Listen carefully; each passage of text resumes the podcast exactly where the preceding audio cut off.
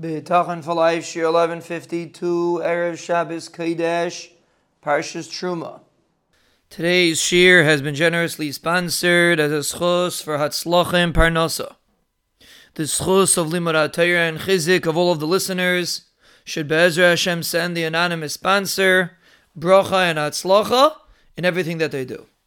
We are explaining that Chazal gave us the key to be able to have a healthy relationship with the Ribono Shel Olam. It's there for the taking. It's up to us to utilize the opportunity.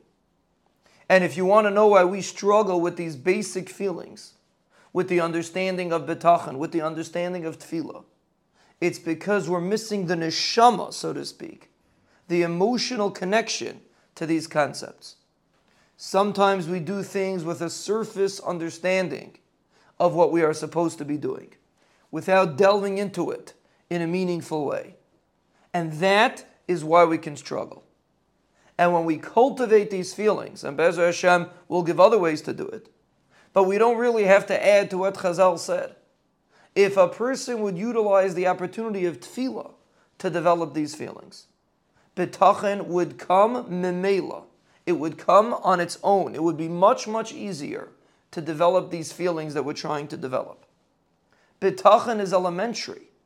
It's something that is so basic. But when we are missing in the basic feelings of what a Yid is supposed to feel, then we have to retrain ourselves in these basic concepts.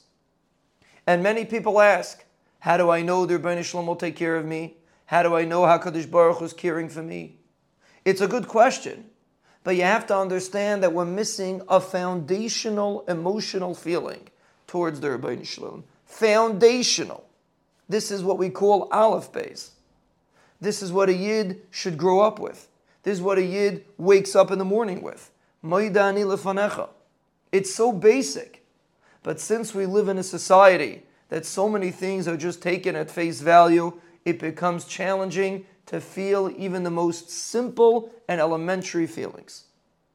But that's what we have to understand as we advance in these levels we shouldn't be trying to teach ourselves something unnatural, something new. We are trying to retrain ourselves to a concept that every generation understood. Every Yid understood these concepts. We struggle with them, that's true. We shouldn't blame ourselves for struggling with them. But we should acknowledge that we're not trying to do something new. We are basically reinventing the wheel. We are utilizing a tool that's there. We're just trying to make it practical that we should be able to feel it. There's nothing new here. These are basic concepts. Chazal said it to us, the Torah talks about it. These are foundational mitzvahs that the Torah wants us to do every single day. For example, Zechiras Yetzias Mitzrayim. That's just one example. The list is endless when you think about the mitzvahs that we do. It's all there. It's just up to us to try to internalize it. We will Be'ezer Hashem continue.